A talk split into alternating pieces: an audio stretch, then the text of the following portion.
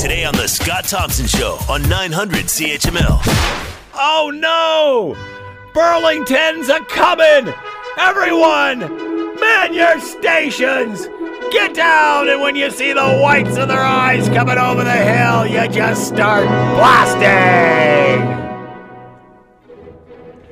So apparently, Burlington Mayor Goldring wants to take Waterdown away from Hamilton.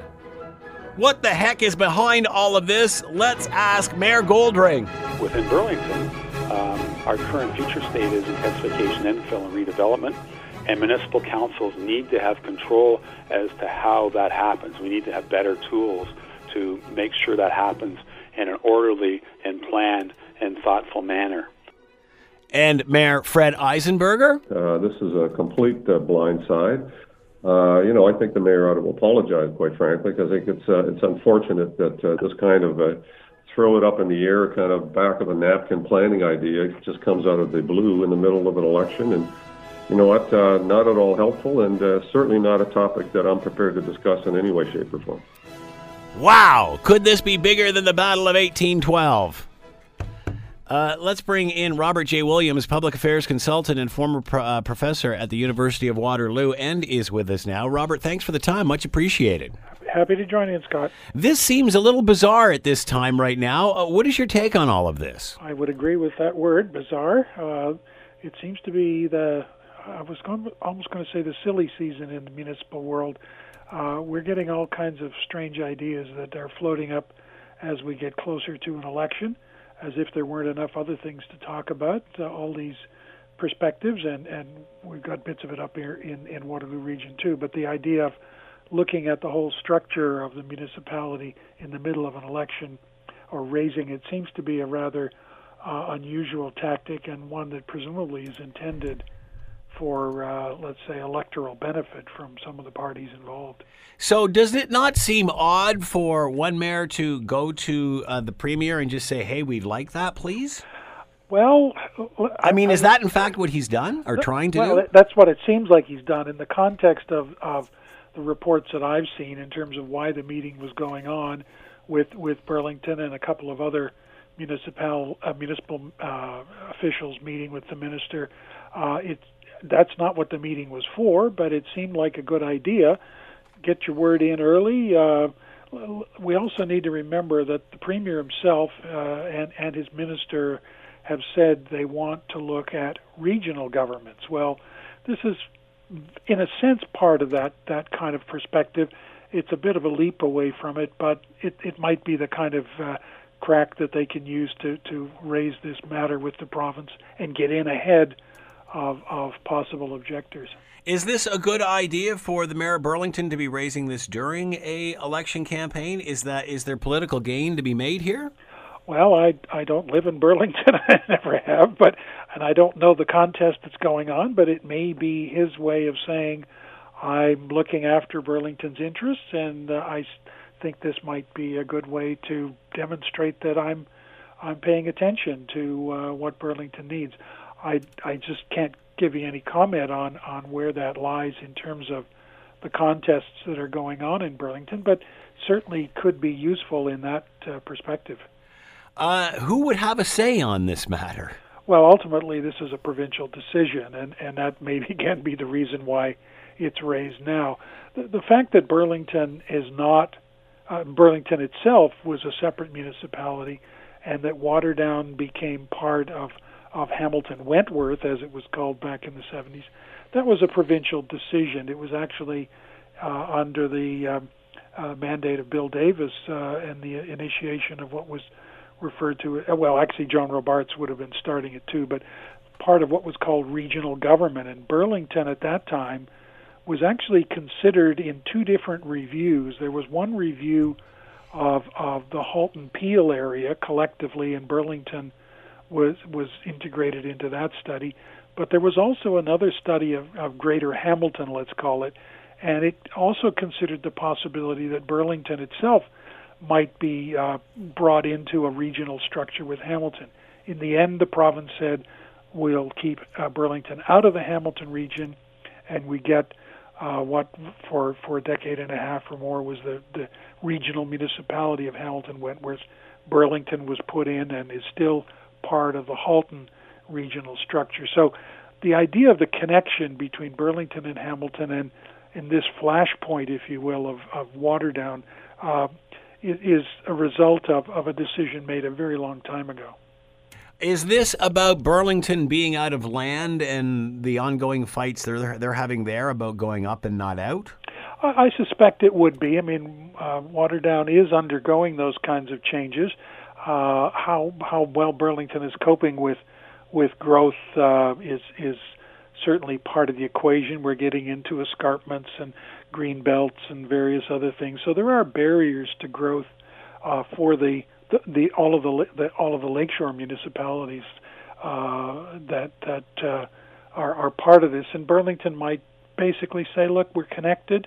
Uh, it, it's a bit of a tenuous connection in some ways up the mountain from from Aldershot to Waterdown, but but they can be connected and you know, Waterdown is in some ways already connected to Burlington. Certainly, we know that on public transit uh, and and the way the highway systems and and so forth work. That there is a connection where the services are coming from and and how they how they would be better served is, is not something that I could speak with authority about. Is this could this be used as a tax revenue grab? Could this be viewed that way? We need more land. There's lots of development happening there.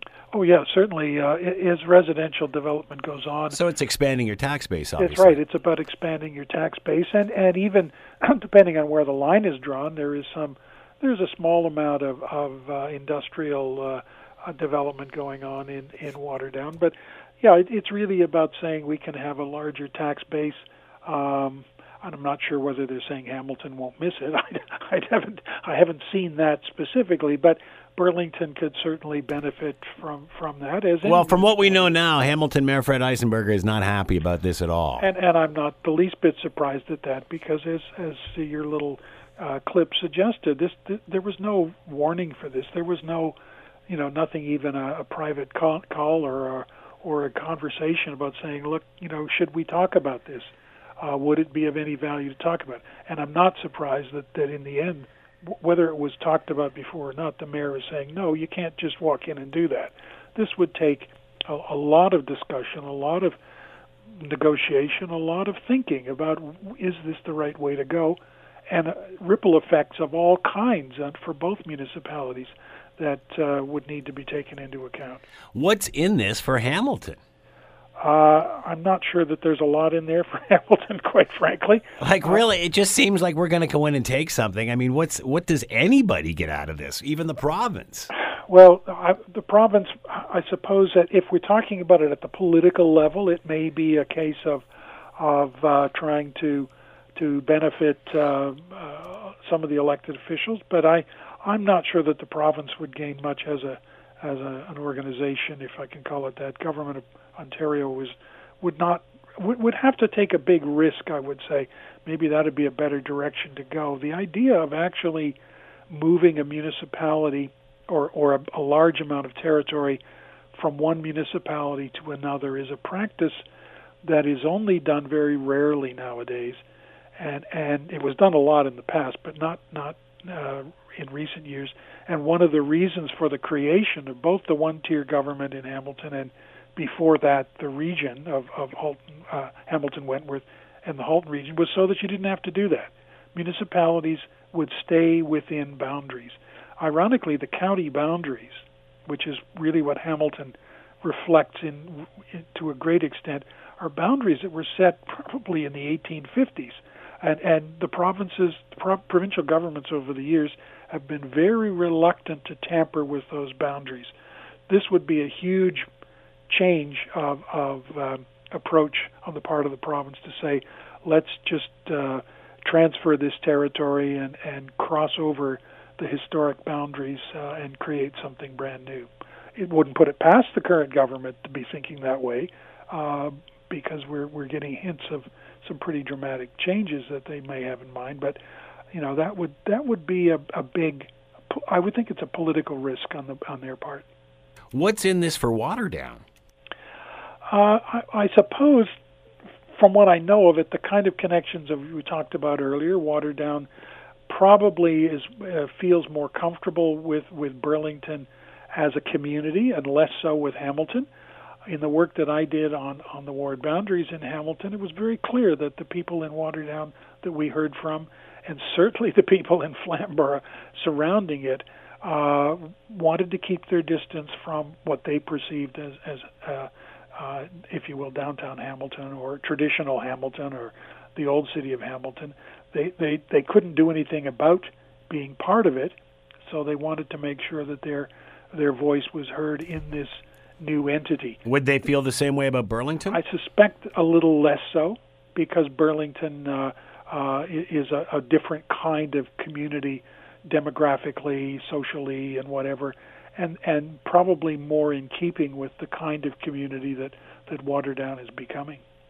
But again, I don't know how far the line would go. What the what the, the, the mayor had in mind uh, uh, that would be transferred to Burlington. Uh, it, it may be that that there is a, a, a greater level of comfort in that in orienting uh, the community toward Burlington. If you wanted to do something like this, what would the process be? Well, in the, the last t- set of uh, reviews of municipal government that we had, which were in, in the, the Harris years, and then before that, back in the 70s when regional government was established, would be to appoint a, a, a committee, a, a body, an individual to, to investigate the the structure. How should the government of this particular area be handled? providing a, a period of time, in some cases probably at least a year, to review the kinds of questions you're asking. What are the pros and cons? What would what would be improved? What might be harmed? What, what how do we weigh up the possibilities of, of this kind of a change? That kind of a report would then be submitted to the province, to and, and at cabinet level, presumably, a decision reached about um, you know what uh, what action to take. Uh, and and that that's the hint that I got from the earlier statements made by the premier to when he was, uh, was in contact with the the uh, municipalities at, at AMO, the Association of Municipalities of Ontario. We're going to do a review of regional government.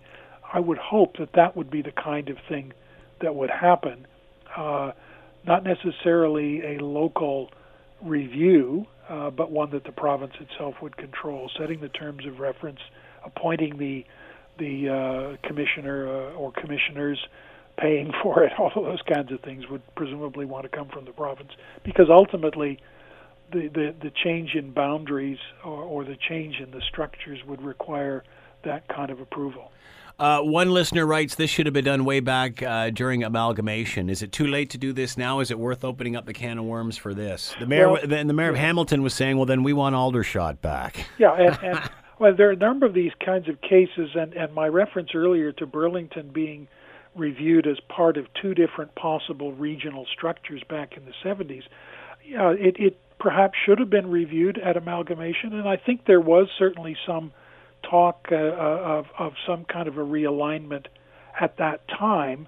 That again, I made the point earlier. The province, even even though it was doing some very uh, fundamental changes, seemed unwilling to to change that that that uh, Hamilton Wentworth Halton boundary at that time. It probably should have been done. There are a lot of those kinds of examples of of structures that we're now living with, especially the boundaries that we're living with that were set uh, at an earlier time and where, for whatever reason, uh, they were they were not adjusted, and we're living with some of those consequences. Uh, this isn't something that really uh, uh, residents or council uh, of either side has has even talked about. Uh, do you think this is all about politics? Well, why? Why? What about the timing of this? Yeah, the timing is is very uh, questionable in the sense of of being in the middle of a campaign. I mean, we're going through all kinds of flu in Toronto yeah. around an issue of structure. Th- raising this one at this time, yeah, it, it is a an odd one. We we certainly, as I said a moment ago, we have a, a councillor up uh, in in Cambridge who's now saying, well, let's Cambridge drop out of Waterloo Region. Well, this is not unlike that. It's a different right. different answer, but mm-hmm. it's it's raising in the middle of an election uh, a, a new idea that certainly can't be resolved by the election. Uh, and it's put out there for discussion, and certainly the individuals involved are going to get a lot of coverage, a lot of media coverage, which and I'm sure from their point of view is not a bad thing. Uh, whether it actually goes anywhere, I, I myself would be somewhat um, uh, pessimistic in, in the short term, but uh, you know, as I said, the province has uh, another issue to get sorted out, which appears to have been done today. Maybe they will turn to it as well. Uh, do you think this will go to court? Well, there's no process in place just yet, and that that's that is the part that we would need to work out. I I don't know on on what basis uh, the Burlington mayor believes that this could actually happen. I, I don't know that it's it's uh, something that would uh, end up in a court. I think there's got to be a, a legislative process of some sort. Maybe that could be. I don't know on what basis that could be argued in court, though, because it's uh, it's really the province's uh, mandate, uh, responsibility to deal with, and the famous phrase is municipal institutions. This is clearly a much more of a municipal institution than the composition of Toronto Council. So, the idea that it could be uh, thwarted in court uh, is not one that I, I would see happening. Robert J. Williams has been with us, public affairs consultant and former professor at the University of Waterloo, talking about uh, Burlington Mayor's Rick Goldring uh, wanting to uh, take Waterdown from Hamilton, and Mayor Fred Eisenberger not too happy about that. Robert, thanks for the time and insight. Much appreciated. Thank you, Scott. You're listening to the Scott Thompson Show podcast on 900 CHML. The Court of Appeals for Ontario has granted a stay when it comes to the Toronto Council cutting bill, which basically means their election will run now with 25 seats and not 47. To talk more about all of this, Jamie Mauracher is with us, reporter, digital broadcast journalist, Global News, and with us now. Jamie, thanks for the time. Much appreciated. No problem. Yeah, so this this move, I mean, uh, it's a really interesting one because yesterday in the Ontario Court of Appeals, the province came forward and said if the judge grants them a stay, then they will effectively remove or withdraw Bill 31, which essentially had replaced Bill 5, and the notwithstanding clause, which is this controversial clause that is basically the government's trump card saying that um, they can do what they want. So they, they said to the judge, if you grant us a stay, we'll remove that and we'll revert back to the original thing, which was Bill 5, the Better, Better Government Act, uh, which means that we go back to 25 council members. So no matter how you sliced it, uh, it appeared that we were going to go back to that 25 uh, member plan, sorry, the 25 ward plan, and that's where we sit today. So it was a really interesting decision by the uh, Ontario Court of Appeals. And again, they didn't turn down what the Superior Court has said. They've just put the entire process um, on hold on the back burner. Which basically waits for an appeal, correct? Yeah, basically waits for this appeal. But uh, at this point, with the election just you know weeks away, That's they not, have yeah. to move forward. They're going to have to do the election the way um, it was originally planned under Bill Five. So that's with that 25 uh, ward situation going on. What happens if after an election this is thrown out on an appeal? I mean, it's very rare that that would happen at this point. Um, and even I, the PC government knows it. They were rejoicing today, saying that this was a win for them. But that doesn't mean the fight is over. Like you said, it does appear as if the people who have put in applications um, against Bill 5 are going to continue with that and, and put this fight back up to the Superior Court. So it's kind of this round and roundabout thing. Rocco Achampong was one of the first uh, lawyers to bring the application forward on Bill 5, and that's what went up to the Superior Court th- or the Supreme Court the first time. He said he's going to continue this for as long as it needs to go on. So it's probably not the very last time that we hear of this. Uh, why do any of this, considering they've already used the the notwithstanding clause? Does it appear like they want to back off from using that? Yeah, so I mean, politically, this can do some damage to you, right? It's basically shoving um, their decision down right. um, Ontarians' throats. They're basically saying, we can do what we want. We don't care what the Supreme Court has to say. Um, we're going to do what we wanted to do originally, which was have this 25 ward situation in Toronto. So they haven't had to use that notwithstanding clause. They basically right. um, just said they, they were going to if it didn't pan out their way. Kind of being, it's a bit of a sore loser situation, saying that if the judge, so if the Ontario Court of Appeals had come back and denied the appeal right out, Right. they would have just gone forward with the notwithstanding clause and said, oh, well, okay, well, Bill, Bill 31 is in instead of Bill 5. Right. So, um, yeah, it was a really interesting situation, but they did say today, the PC said uh, earlier today that they've officially killed Bill 31, which includes that notwithstanding clause, so they are not using it. So they can now safely say we're not using the notwithstanding clause. Yeah, that's absolutely right, and, and that's what they've done. Wow. Wow. wow. It takes a program just to keep up with this. I know it's a lot. Honestly, um, I'm hoping that uh, you'll be able to check it out online. But we're going to break down the timeline and make it as clear as we can for people because I do know and I understand that this is a really interesting situation and a confusing one at that. So, that being said, is this over then? Like you said, it, may not be over. We talked to tons of legal experts, and they say that there is the chance that this could be challenged again. It could become this whole cyclical thing. Um, but with the uh, the Toronto election, excuse me, just around the corner, and and no time for prep, no time for misstep, that sort of thing.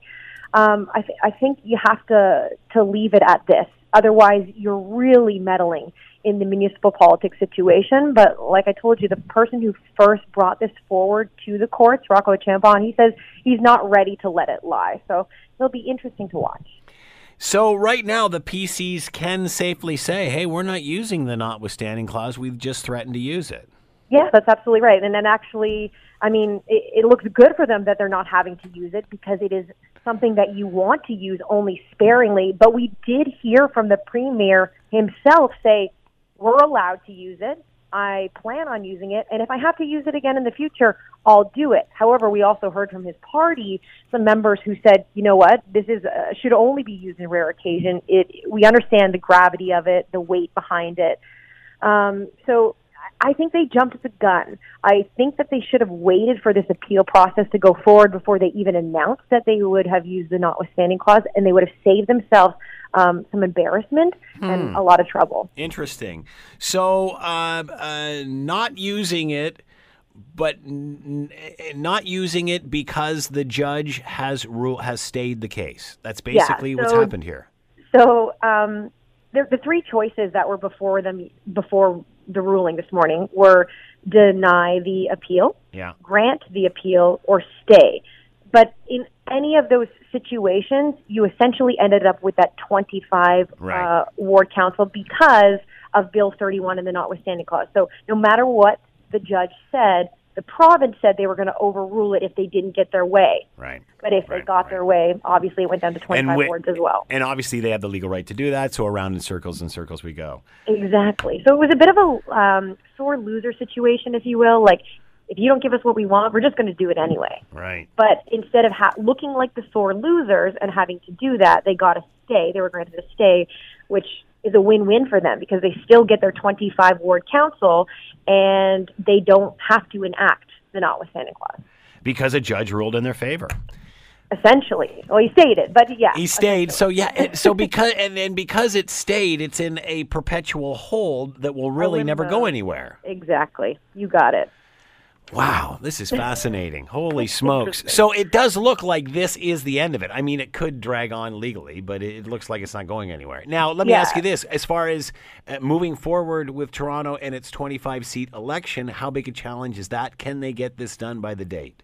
they don't have a choice. They have to get it done at this point. The city clerk has very consistently said that this has been a nightmare for her, um, having to go back between 47 and 25 wards. They actually had only a tiny, tiny percentage of council hopefuls sign up under the 25 ward process. So these people only have, I think it's about from this point forward, less than less than a week um, to, to get everything together, to get everything in. And our election is on October 22nd, and nobody on either side has ever said that we are going to change that election date. So that election date stands. They are going to have to work basically 24 hours a day to get all this done, to get all the ballots reprinted, and uh, to make everything go forward. It is definitely not going to be easy. Hmm. So, but no mention of extending the process at all. Not at this point. Interesting. All right, Jamie Mauracher has been with us, reporter, digital broadcast journalist, global news. Fascinating story, Jamie. Thanks for the insight. Much appreciated. Thanks for having me. You're listening to the Scott Thompson Show podcast on 900 CHML. In a memo, the Ontario Police College says they're scrapping the physical fitness portion for new recruits. Why would they be doing that? They say that this own individual services do their own. But that being said, why would you want to go to the Ontario Police College and then fail to get on a service because you couldn't pass the service's physical test? And I remember, you know, I, have I've got friends that have heard the call to serve over the years and, and have gone through with all of this. And I remember the physical fitness part being a, a huge part of this. Everybody trying to get into shape. Uh, now that's not necessarily needed, I guess. You got a radio, you got a gun, everybody's got cars. It's not like you have to chase everybody over a fence anymore, I guess, do you? Uh, Ross McLean is with us, crime specialist, security expert, former Toronto police officer, rossmcleansecurity.com to find out more. He's with us. Ross, thanks for the time. Much appreciated. Yeah, Scott, I, I was going to say, I'm not sure if you're too right on there, but I think we do need our cops in shape. I don't think it's going to get to the point where it's just, well, I'm not going to chase them, so I'll take out my gun. but you know that you know it's a sort of extreme one could make a joke about. There's certainly lots of uh, jelly donut jokes about this topic, but it is a strange one. Well, again, like I said, I've got a few buddies that have, that have taken this course over the years and, and, and done this and are police officers, and the physical fitness was always a massive part of this.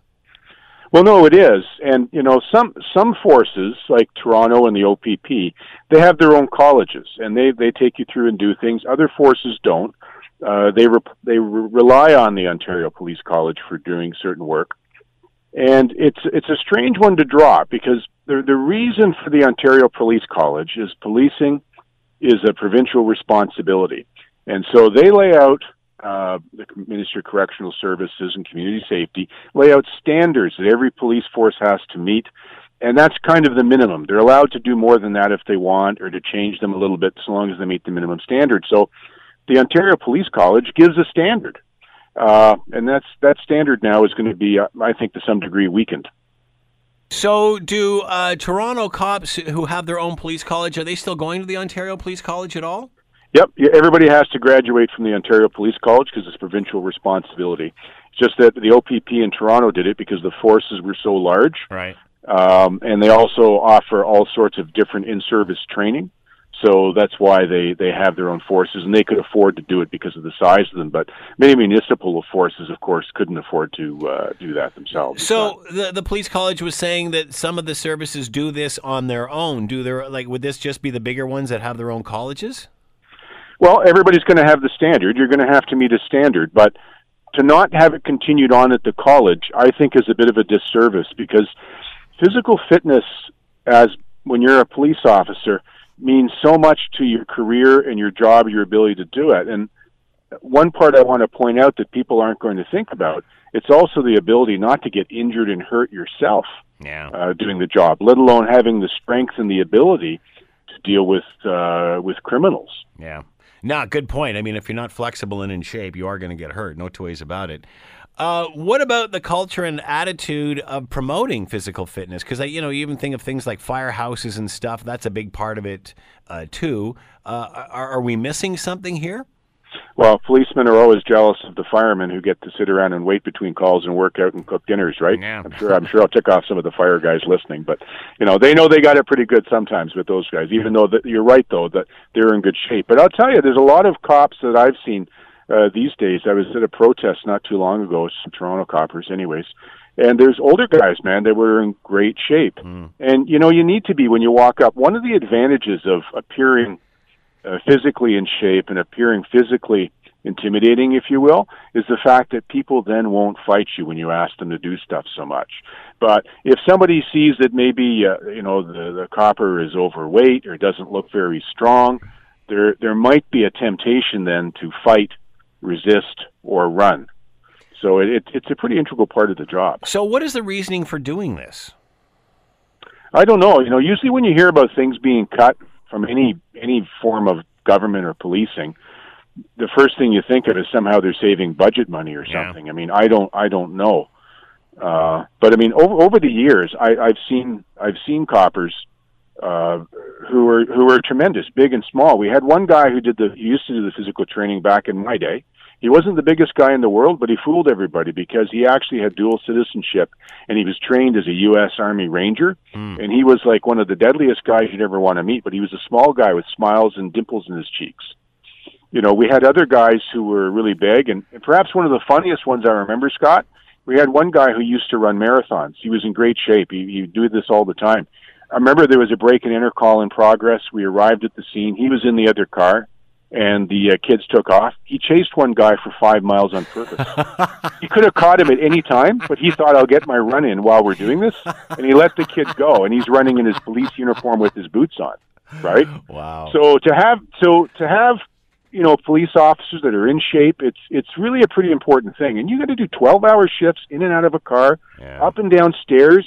You know, good lord, no, maybe who knows, you might have to do like the firemen do, help pick people up and carry them up and down flights of stairs and things like that. So I think it's kind of a, a, strange signal to send without any other context to it. Uh, head of the Toronto Police Association, Mike McCormack, said he's not concerned about the change. Are you surprised? He said that it would uh, streamline the hiring process, meaning more officers on the street. Yeah, well, of course, Toronto is to have their own standards, and what used to happen, I, I'm not perfectly familiar with what the standards are now, but it used to be that the Toronto and the OPP and some forces had higher standards for what's called a pass than what some other forces did. So Toronto will still put their standards on people that I'm I'm sure will probably be above whatever the provincial standards were in terms of making times on runs or what you're able to do in terms of push-ups, sit-ups, and all the other things that they have them do. They say instead they're using a foot chase course, which is basically more of what an officer may do on a regular basis. Your thoughts on that? Well, once again, you have to be in shape to do a foot chase, right? I mean, I mean, um, I mean, I guess that's something. I mean, you know, what are you going to teach an obstacle? I'm not too sure what they mean by teaching a foot chase course as opposed to being in shape. You know, one of the one maybe of the it, maybe that you know how long it takes you to do an obstacle course, that sort of thing. I don't know. Yeah, yeah, maybe. But you know, one of the things you do is you practice, and certainly they they aided with this when I was down at the Ontario Police College.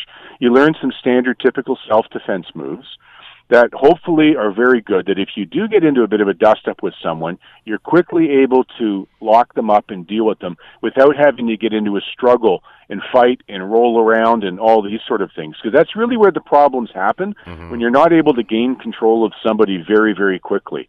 And and in order to do that, you have to be strong. You have to be quick. You have to practice these things. And uh, I don't know. It's to me, it's just sending a wrong signal. I, I wouldn't like to tell people that you know you don't have to be in physically fit shape to make it as a police officer. I'm not sure that's the signal they're they're sending, or that's what it's going to be. But you know, when you're at the college, that's also part of the discipline, right? You line up, you're in ranks, you you march, you learn how to follow orders, you learn how to do things as a team. There's uniformity to what you do, and running, and you know, helping the the weakest link across the line sometimes is your responsibility for doing things too. Uh, the call they say that the, the change doesn't just apply to new recruits. The college says any previous intakes who completed other aspects of the program other than uh, successfully, other than the physical fitness test, will now receive their basic training certificates. So that sounds like they're going back to people that that didn't make it because they failed the physical fitness portion, and now they're getting in. Yeah, it's sort of strange. For for decades now, uh, the police, at least the Toronto police, they have been doing hiring for skills and needs to fill gaps in the performance. As a for instance, even way back in my day, we had a guy in our class. I feel funny saying it now, who was 30 years old that got hired as a recruit, and that was unheard of. Usually, you came in at 21 Yeah. from a cadet, or you're 21, you did it. And I'm embarrassed to say now that we used to call him the old man Yeah. right? You know, 30 years old, and we were calling him the old man. But they brought him in because he was mature, he had more life experience. So they look for different people to pick up, and with different experiences, different languages now, and different things, and they are looking to fill the gaps. But I, I don't think that in order to fill those gaps, you should eliminate the need to be physically fit. Yeah, it just seems kind of odd when you think about it. Uh, who who would make this call? How do you decide this? You know, that's a good question. The Ontario Police College is a creature of the province. I believe it's run by the Ministry of Correctional Services and Community Safety. Um, I'm not sure it's something that they can make on their own, uh, a decision they can make there on their own, or what it is. So I'm not too sure. And like I said, for me, the funny part usually rolls back to a budget. Maybe now they don't have to pay for a physical fitness person. They don't have to pay for gym equipment. They don't have to pay. Maybe that's an expensive part of running the college. Um, how much on how much was physical fitness a part of this in the sense that you know uh, when you're on the job will you be disciplined if you're not physically fit how, how do you draw that line Well, you know, it's interesting. You know, when when you go through the college, one of the things they would have you do is you got to put on the boxing gloves and you sit around in a circle sometimes, and it took a couple of people to get up and go and fight. And you know, they sometimes the instructors would have some fun with it, but you know, you, you have to learn how to stand for yourself. And despite your stature as a police officer, and police women learn this as well too, right? Is you have to know how to carry yourself, carry yourself confidently, position yourself confidently, and have some uh, degree of confidence in your ability to defend yourself and act physically to do things. And you carry that with you when you walk into a situation when you see something going on, such that when you put your hand up or in, someone will look at you and go, "Oh, I better stop. They mean business." So it's it, it's interesting. There's you can't really get a, get away from being in size in a police department, particularly in a large one, because you're going to a lot of calls, and uh, the bigger the people are that show up, the less resistance you get, generally speaking. Have you heard of other services relaxing their uh, physical fitness uh, protocol haven't haven't heard about that. I mean, you know, we've all we've all been overcome with with the call of diversity, diversity, and for the longest time, there was uh, questions as to whether that diversity was was being done in the correct manner or whatnot. I think we're past that discussion now. I meet officers from all kinds of backgrounds and all different forces uh, who are quite capable uh, officers, and I would wish for all of them, as I would for anybody, uh, as they go through their career that they're in shape, in good health. Because there's a lot of stress. Don't forget, Yeah, there's a lot of yeah, stress for coppers. You drink a ton of coffee. Sometimes you eat bad. You know, your arteries don't do too well. So to, to have to have a, a bent on looking after physical fitness also helps you deal with the with the tremendous stress. That's a very valid point too, Ross. Uh, uh, old days, it used to be you had to be this big, this tall, uh, this weight, this whatever. Uh, they relaxed that over over the years. If they've relaxed that, does it make sense to relax this? Yeah, I, I- just I just feel for the, the the nature of the job. When you get the call, right? You don't know. You're out in your out in your car. You get a call. You're going to show up somewhere where guess what? Your your life or other people's lives may depend on your ability to respond physically uh, and appropriately, and usually in an in an overwhelming fashion to deal with something. And you know, I can tell you times. Uh, I'm not a small guy. I'm not the biggest guy in the world, but I always felt pretty big. I, I was lucky when I was on my shift. We had, I was the smallest guy there. Everybody was like six six, it seemed, and I used to actually have to not like it when the guys would go to a call, they'd stand beside me. I'd move to the end because I felt like a, you know, a pipsqueak, you know, uh, amongst the guys. But what happened was, as soon as those those big guys showed up, everything calmed down.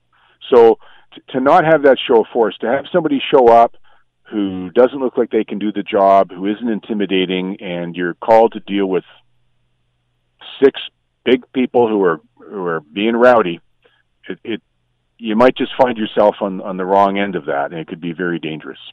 Does this have anything to do with the gender equality di- uh, discussion? But then, even uh, you know, a female officer say, you know, because some would say, well, you know, obviously females are smaller than uh, can be smaller than guys, and and and so on and so forth. But the females would have it's the same thing. They got to be in shape too. they got to be in shape and they have to use their own judgment too like you know sometimes i've seen uh with with policewomen they they're smart enough to know how to use their role when they show up at a call as to whether you know they need to push it or not and some policewomen you don't want to push because some i've known some who are quite capable of del- of, of Yeah. delivering some pain but but they're also aware of how not to go in too deep and how to protect their weapon and when to call for backup but you know, there's times when you absolutely need a policewoman in order to deal with certain situations. They can deal with them uh, many times in a way that, that that guys can't. So you know, it's a real blend in having a choice of resources. I go back to the old, old, old Mission Impossible TV series. You know, where you you're going through the pictures, you're looking at the different talents. It's nice to have a wide field to choose from uh, to use the right hammer for the right nail, but you still can't get past the fact police work is called when the trouble's going down, and you're going to need some physical force to show up for that. Do you think there'll be some concern of this moving forward? Do you think that this may be reinstated later on? Well, it's it's really going to be up more to the smaller police forces as to what the drive is behind that. Like I said, I think Toronto will maintain it. Right. Uh, you know, the fitness and those sort of things. Uh, so, I mean, that's going to be the interesting part. Ross, You know, go ahead. anyways, yeah, no, it's it's going to be interesting. You're you're right. It's a development here, but we'll have to keep on watching to see how it goes, Scott. Ross McLean has been with us, crime specialist, security expert, former Toronto police officer. RossMcLeanSecurity.com to find out more. The Ontario Police College says they're scrapping the physical fitness portion for new recruits. Thanks, Ross, as always, for the time. Much appreciated. All right, Scott. Bye now. The Scott Thompson Show, weekdays from noon to 3 on 900 CHML.